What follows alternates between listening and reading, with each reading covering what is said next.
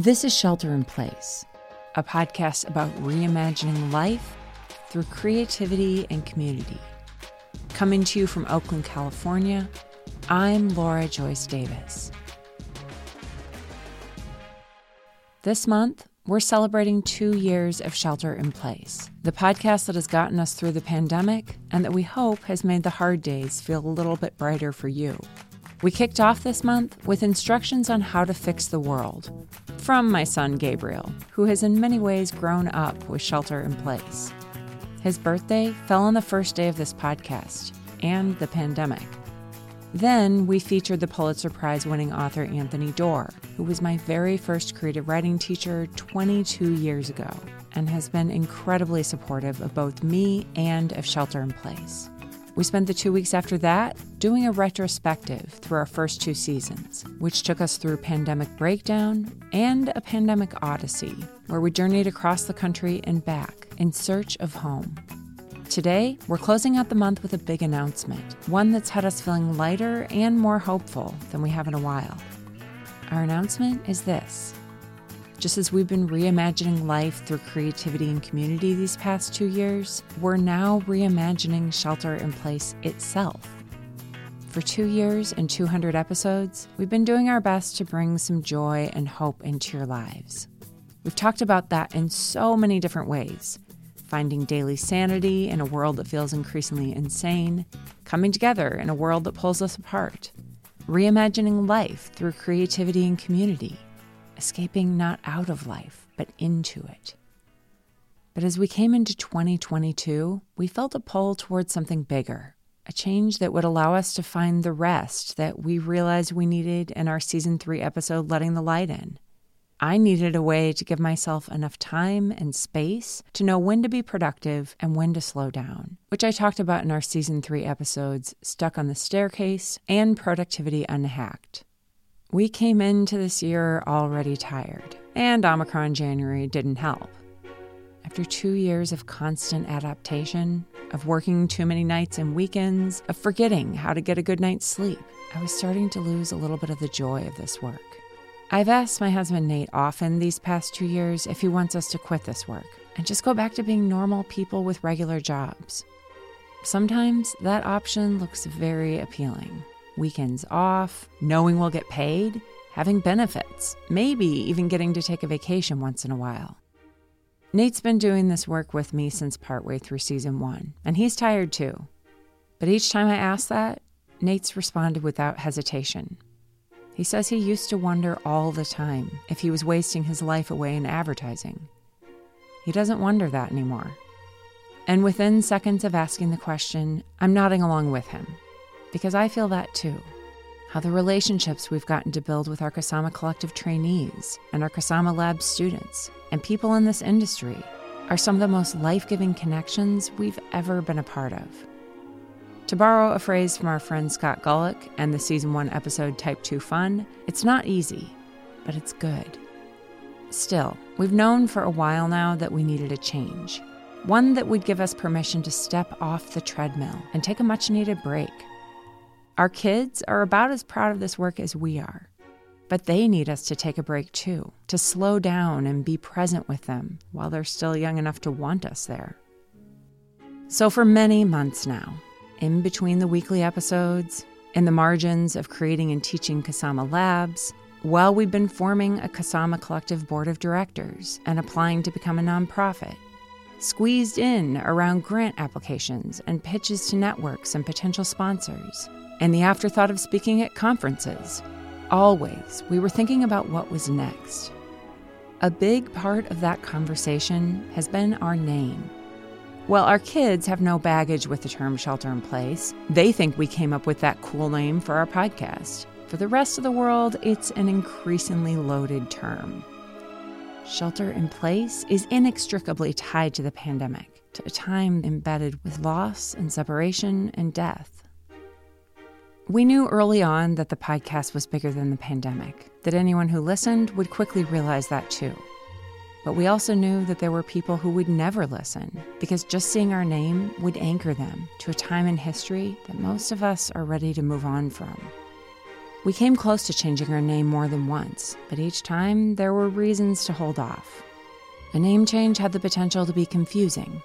We also knew that while we would very much like to be a post pandemic world, for those who are immunocompromised or who've lost loved ones during this time, moving beyond the pandemic isn't yet an option. And besides, if we were going to change our name, we needed to be absolutely certain that what we were changing it to felt right. We had a long running list of names that we liked, but we could never agree on one that felt quite right. And then, on the morning of our two year anniversary, the name came to me like a gift, riding on the waves of a poem that I'd never seen before. I told Nate, bracing myself for an objection, but instead he looked at me and nodded. It's perfect.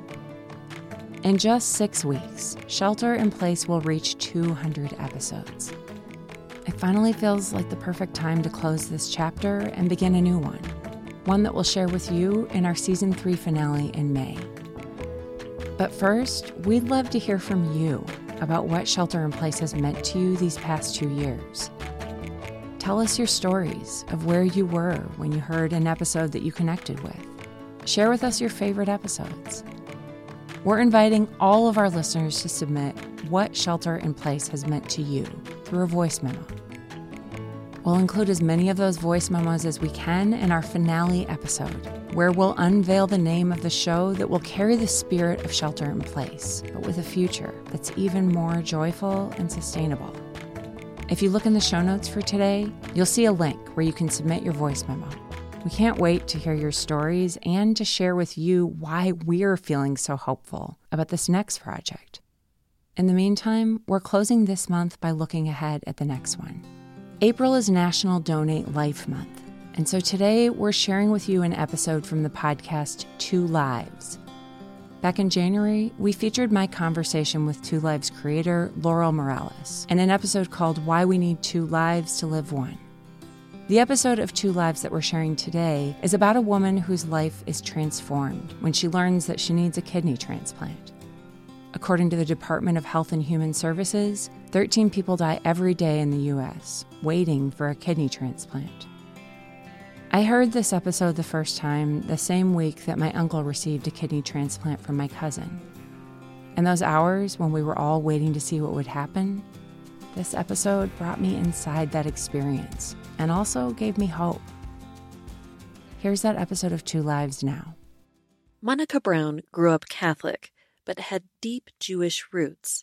Monica's great grandparents died in the Holocaust, but her grandfather escaped by boat to Peru, becoming part of the Jewish diaspora there.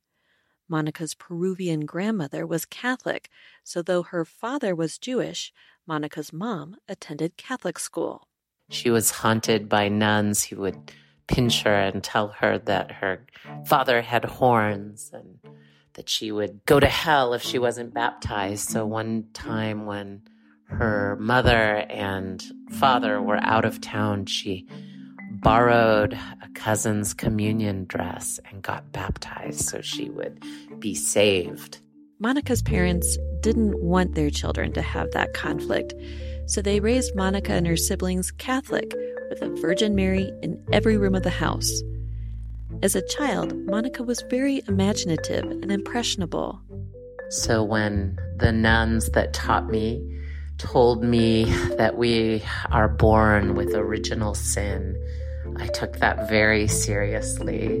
It was, in some ways, the basis of my belief that I needed to be good, but that maybe I wasn't. And that was certainly borne out in the amount of trouble I got in at my Catholic school. As a first grader, she got in trouble for splashing through puddles and extorting popsicle money from a classmate. She had such a deep sense of guilt, but at confession, she was too ashamed to share her sins with the priest. So at night, she would pray. I would pray, I would pray.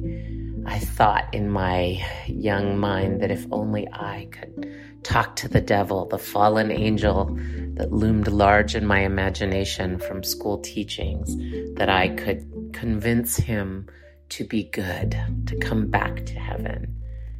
And I remember just making the sign of the cross again and again before I went to sleep so that I wouldn't have nightmares and so that I would have prayed right. She was preoccupied with ideas of good and bad, sin and suffering. And so often I never felt good or worthy enough. I wanted to understand what it meant to be a good person and not feel like a bad person. On the one hand, I grew up feeling like I had to earn love by being good. On the other hand, my upbringing made me really tough, and I did not and still do not like to feel vulnerable or weak. So when it came time to ask for help, the very idea felt ridiculous to Monica. This is a story about how we resist help, even when the stakes are life or death.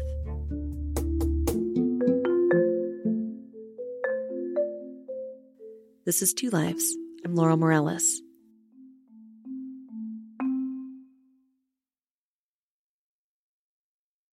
Monica's mother, Isabel, and her wild and creative spirit had a profound influence on her. She embraced her Peruvian culture as well as her parents' religions. Around her neck, she wore a cross, a Star of David, and tumi, representing her mother's indigenous Peruvian heritage from their home in Northern California, they would travel to Peru for months at a time. Isabel loved to paint large, abstract, figurative pieces that reminded her of home. So I grew up surrounded by the colors of her canvases and images, shapes. So they were paintings that invited you in to explore, but sometimes disturbed, that delighted me. They were just part of my imaginative landscape as well in my dreams. Monica remembers her mother as joyful, vibrant, and fun. Isabel loved to dance and perform. When Monica's mother was pregnant with her, they discovered she had kidney disease. Eleven years later, when she was pregnant with Monica's younger brother, Isabel was hospitalized for high blood pressure due to complications from her disease. Monica's grandmother died of that same disease when she was only 41 just a couple of years before dialysis was invented. It's called autosomal dominant polycystic kidney disease, or ADPKD. It causes fluid filled cysts to grow in your kidneys. ADPKD is a progressive disease. It typically doesn't affect a person until they're older. Then it gets worse with time. It was terrifying to have a mother who was sick and so young and vibrant to have an awareness of mortality and danger. Isabel would share stories of her own mother. My grandmother, Esther Valdivieso Benitez, died when my mother was, I think, 11 years old. And she would tell me stories of her mother being so sick that all of her memories were of laying in bed with my mother. And so, of course, when my energized mother started to spend more and more time on the couch and be more and more tired, I was very worried.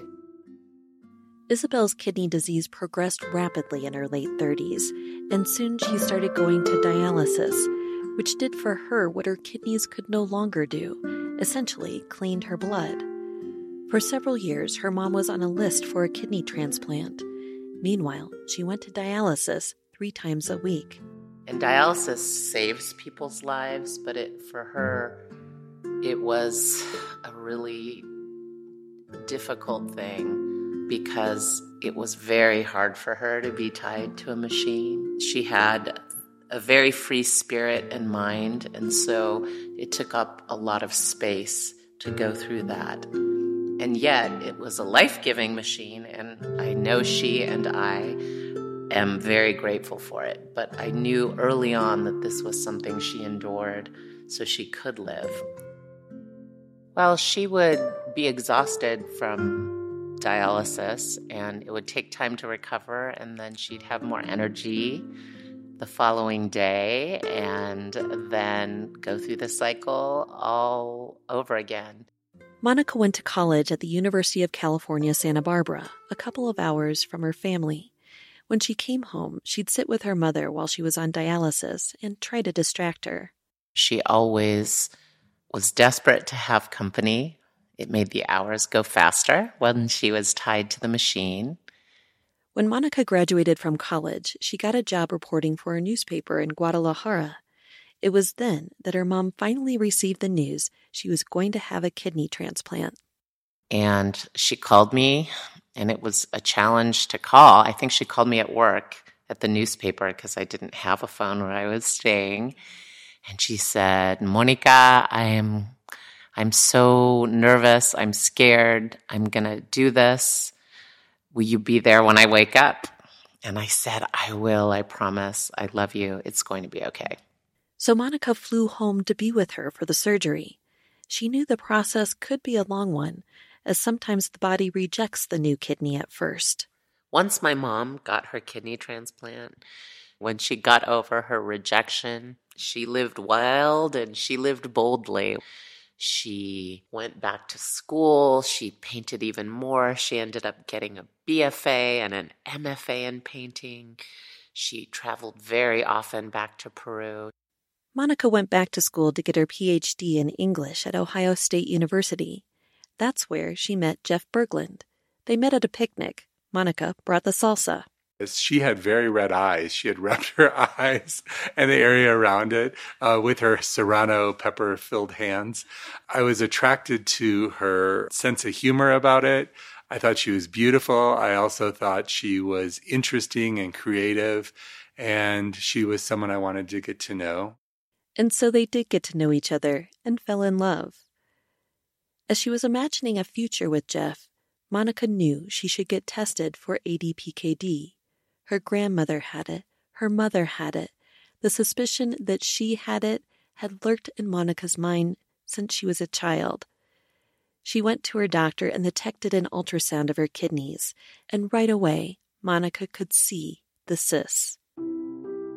Even on an ultrasound, even an untrained eye could see that there is something wrong. Honestly, I thought I had it. I knew to my bones that I had it, so it felt like a confirmation rather than a revelation. This may sound mystical or superstitious, but I had always known that I had it. And I think that's an inheritance from my mother, who was very spiritual, very religious in her way, and very superstitious. And I got a phone call from her after she had met with her doctors. You know, it was heartbreaking on the one hand, I also learned very quickly in meeting with her doctors that they were incredibly hopeful. It was a period in time that the experiences of people who had benefited from transplants was really incredible. And the, the science behind the treatment programs was getting better and better. And so the likelihood of people surviving post transplant for many, many years uh, was increasing. Knowing it was a progressive disease, Monica and Jeff didn't waste any time. They got married right after graduation. We married when I was 26. So Jeff turned 30, finished his PhD, and married me all in the same week. Monica knew she wanted to have a family, so they tried to get pregnant right away. Because of my mother's experience with challenging pregnancies, I knew it would be important to know. So when I went to a nephrologist and I received the diagnosis, the message was to have children early while my kidneys were in good shape. We got married in September, and I believe by January I was pregnant with my first child. she had her first daughter when she was 27 and her second when she was 29.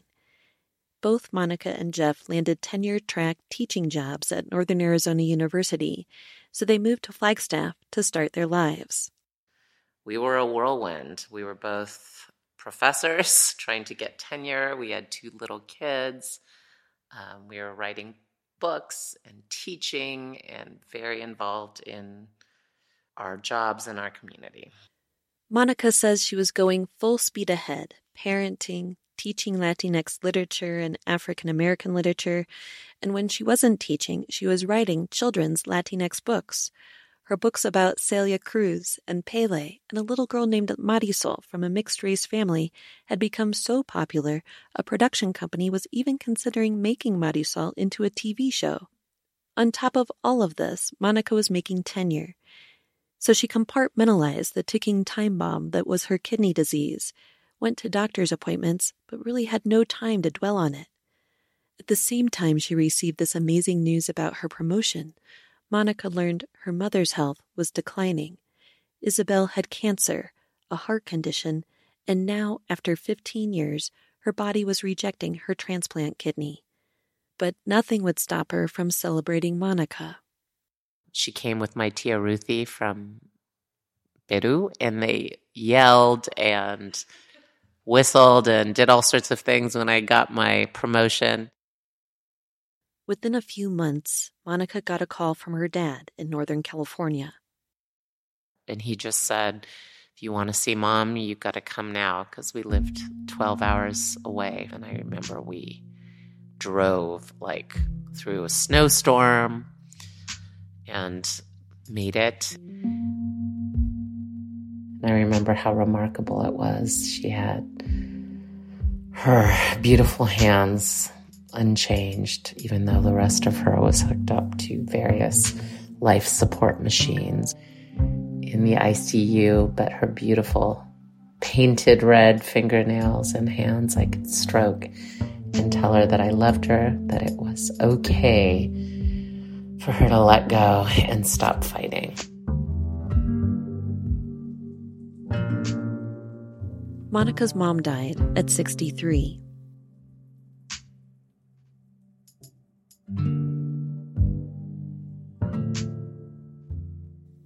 It was around this time that Monica decided to convert to Judaism for a few different reasons.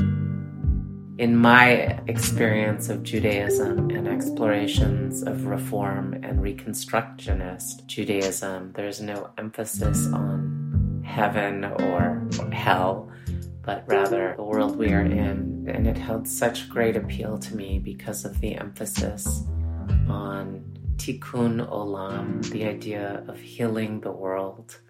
And I wanted to give my children community, especially with this idea that I may not be there for them. Not long after her mother's death, Monica, now in her 40s, started to feel more and more fatigued. If she could squeeze in a nap, she wouldn't really feel energized afterwards. I didn't have a great awareness of what was happening in my body. I didn't get enough sleep. I had a lot of stress. I took on too much, and my body started to register the progression of my ADPKD, and my kidney function was lessening and lessening and lessening. One night, she was in such severe pain, she had Jeff drive her to the emergency room.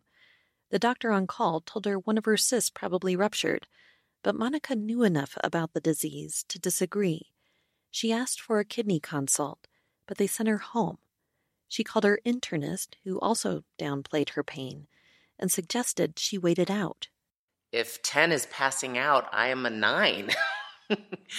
it is agonizing. And again, I was told that it'll feel worse before it feels better. And I was just, you know, at that point moaning. And I've consulted with two different doctors, and finally, it was later and later, and my sister actually told me if you don't go to the doctor, you're going to die. If you don't go to a hospital, you're going to die. And that's what she told me. I told my sister I'm not going back to the ER because they told me to go home. And I stupidly was, af- was afraid of feeling shamed, like you don't really need to be here. Some of those critical voices and feelings of unworthiness had crept in. Her sister urged her to get a third opinion. Finally, Monica talked to her nephrologist, and he told her to go to the emergency room.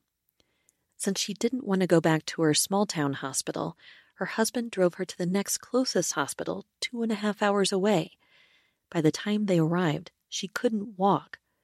Her enlarged kidneys made it difficult to see the appendix, but she wound up having a ruptured appendix and could have died. The appendectomy was the first of 12 surgeries Monica would have in three years. I had these very large football sized kidneys, and they were unwieldy and putting pressure on my internal organs and also on the wound where I had appendicitis. So I developed a hernia right after in early 2018 they discover a tumor in my neck and my parathyroid.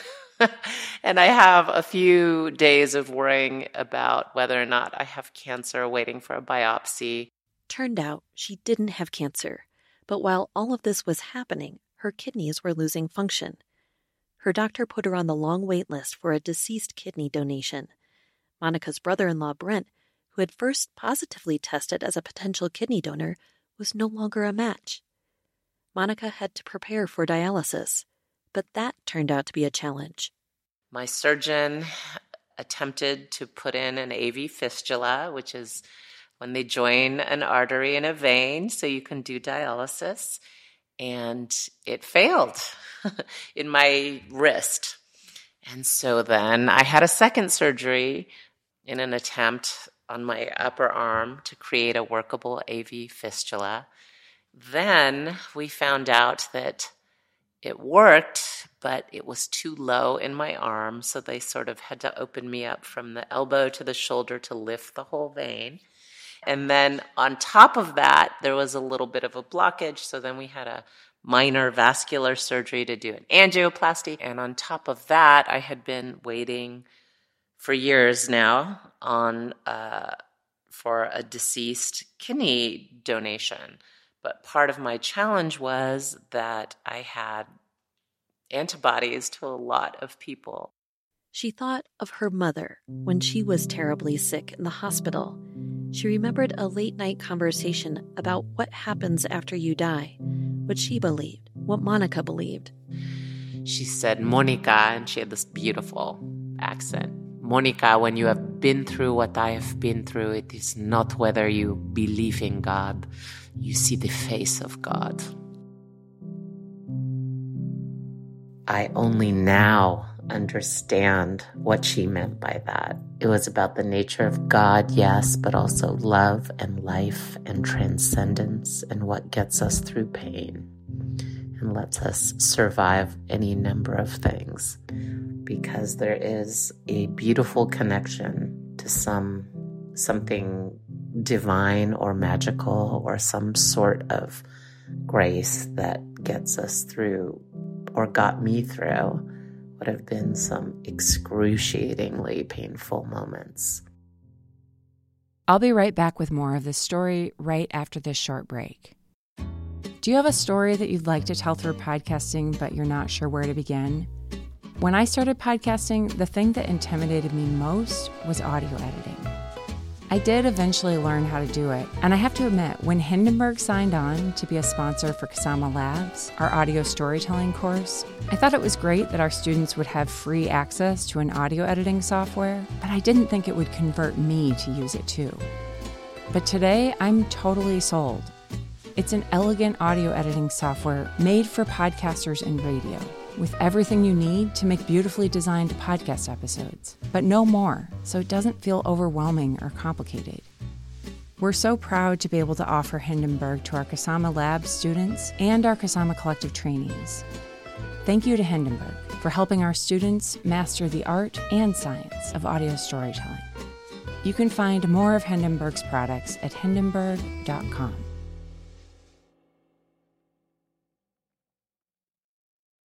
It was November of 2018, two years since she'd been put on the wait list for a deceased kidney.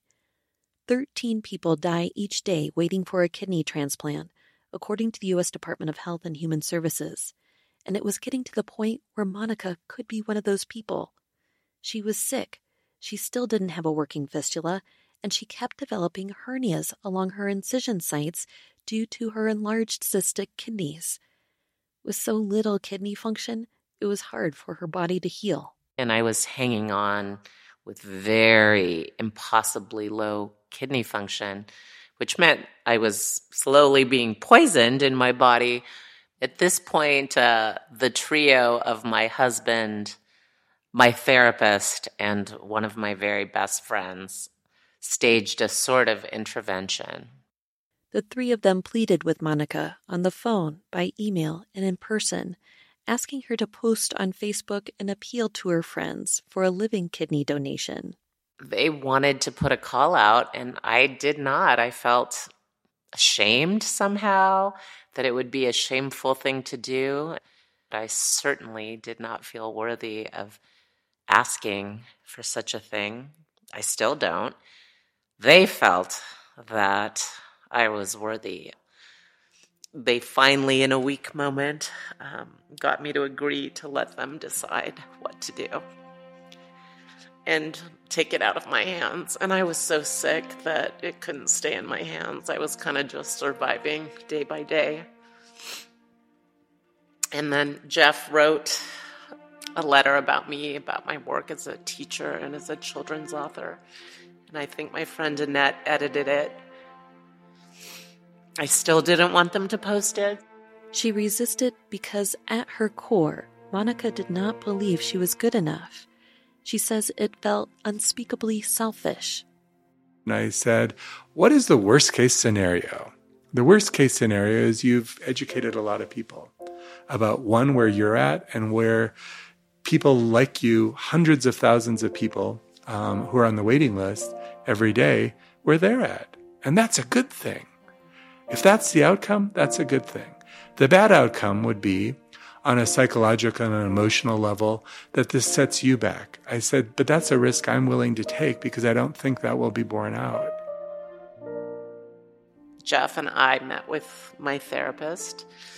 I think it was Florence who said, Monica, do you give us permission to act in your best interest. And I think I still said no, but then she said, Will you let us take care of you, Jeff and I?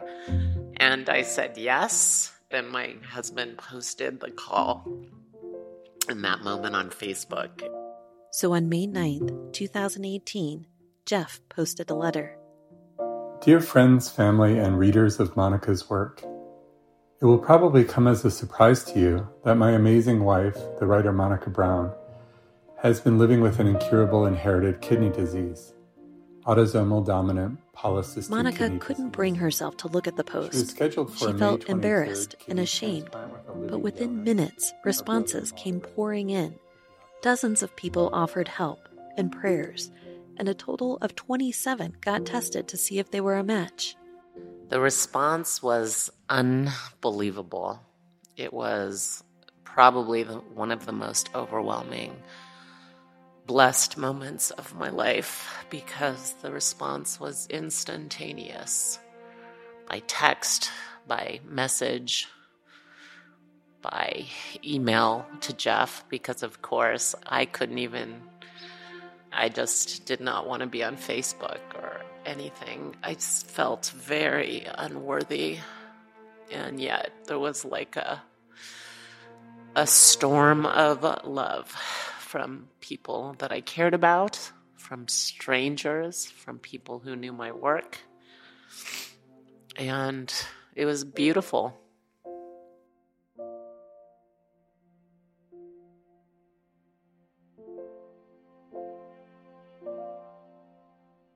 They all coordinated appointments to test for compatibility, but unfortunately, none of them, not one, was a match. So I was starting to feel a little hopeless because I was so sick from barely having kidney function. My blood wasn't being clean. I still did not have a working AV fistula, and soon it would be a sort of emergency dialysis situation. What was interesting to me is when I was the most vulnerable and the most literally near death in terms of my body not working and an organ I needed to live failing, I felt so worthy of love and like I could contain it all without qualification. And that was a new experience to me. Monica says she was unprepared for the bounty of love and hope and acceptance she felt from people, and what kind of impact that would have on her own sense of goodness. I don't want to think I need to be suffering to be able to receive. I don't like that. So, yet, if there's a lesson to be learned about that, it's one that I have to learn every day. Her surgeon told Monica to hang on. She should have a working fistula for dialysis by December 1st. On December 1st, she got a call. But it wasn't about dialysis, it was a new kidney. A young person who had agreed to be an organ donor had died. But because Monica was recovering from yet another emergency hernia surgery, the doctors wanted to examine her to make sure she was strong enough for the major operation. And we drive down to the Mayo Clinic, and I am still not sure, and I won't know because I won't know for hours upon hours. And they wanted to see if I was okay enough and strong enough to receive the kidney transplant.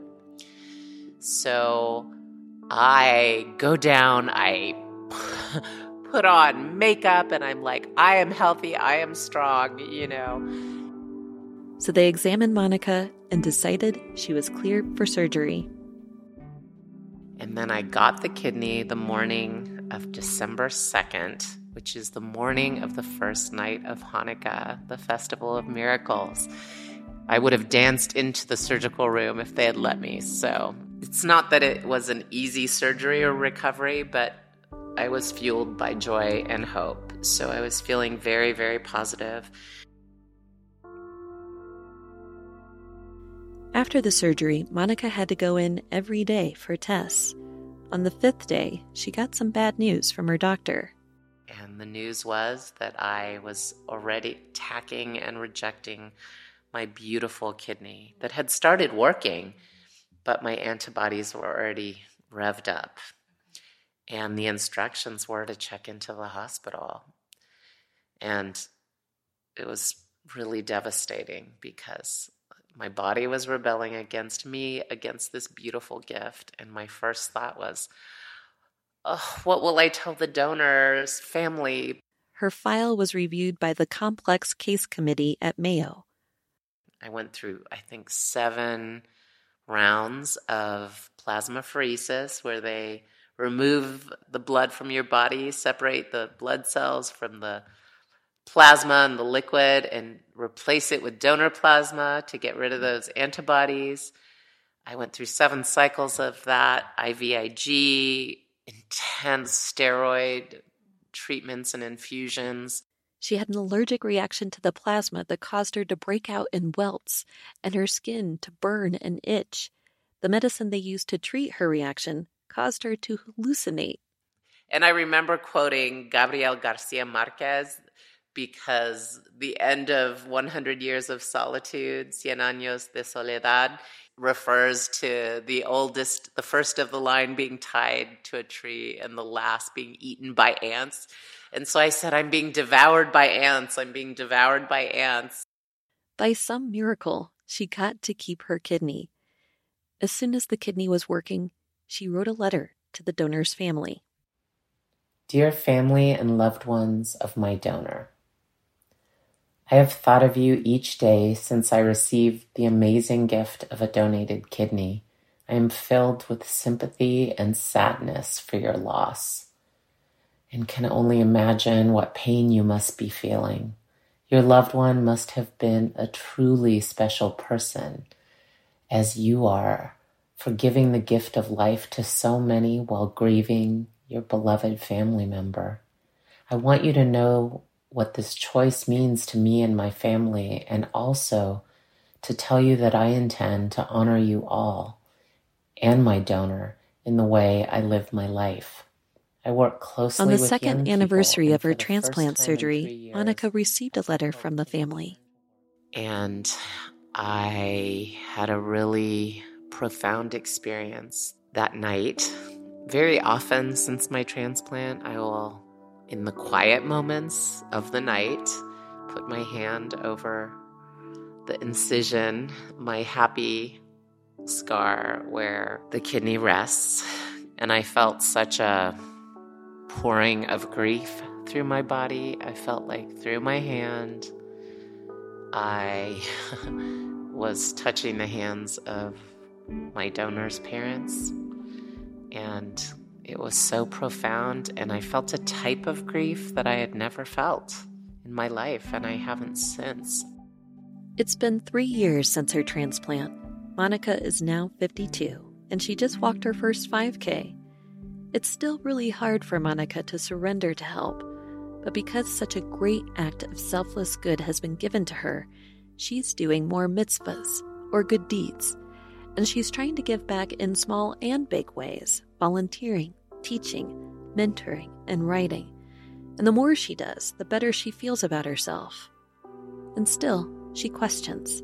I just can't help but think about what the world would be like if we treated everyone as though they were dying. I received so much goodness and love that I try to pass that on. It's really hard, but if we stop and think about how ephemeral life is, it makes it easier. This is Two Lives. I'm Laurel Morales. I hope you enjoyed this episode today from the podcast Two Lives. You can check out more Two Lives episodes at twolives.org. You can help both Two Lives and Shelter in Place by leaving a five star rating and a quick review. And don't forget to send us your voice memos of what Shelter in Place has meant to you. If you've appreciated Shelter in Place these past two years and it's made you feel a little less alone, you can help us to continue this work by supporting us for as little as $5 a month. As always, we'll give you a special personalized shout out at the end of the episode to let you know just how much we appreciate you. The Shelter in Place music was created by Chase Horseman at Reactor Productions. Additional music and sound effects for this episode come from Storyblocks. Melissa Lent is our project manager, Sarah Edgel is our design director, Nate Davis is our creative director, and as always, I'm your host and executive producer. Until next time, this is Shelter in Place. I'm Laura Joyce Davis. And now, if you're still listening, here's a little outtake. Clearly, Shelter in Place needs a new name. I think that the new name should be no longer Shelter in Place. I think the podcast should be called The COVID Shot. Or not Shelter in Place anymore. Or HomePod. Or it could be a new podcast. The podcast could be called I Don't Know. If I were to pick a name for Shelter in Place, it would be The Snuggle Time. This is Eloise, a Davis family friend, and I think that the new name should be Laura and Nate's Shed Podcast. Or Red Panda Delight. Bunny Hot Tub. Red Panda Drinking Coffee Delight. Ninjago. The Family Friendly Family Friend Friendly Podcast. Plug Ninja. Or Unicorn Cafe.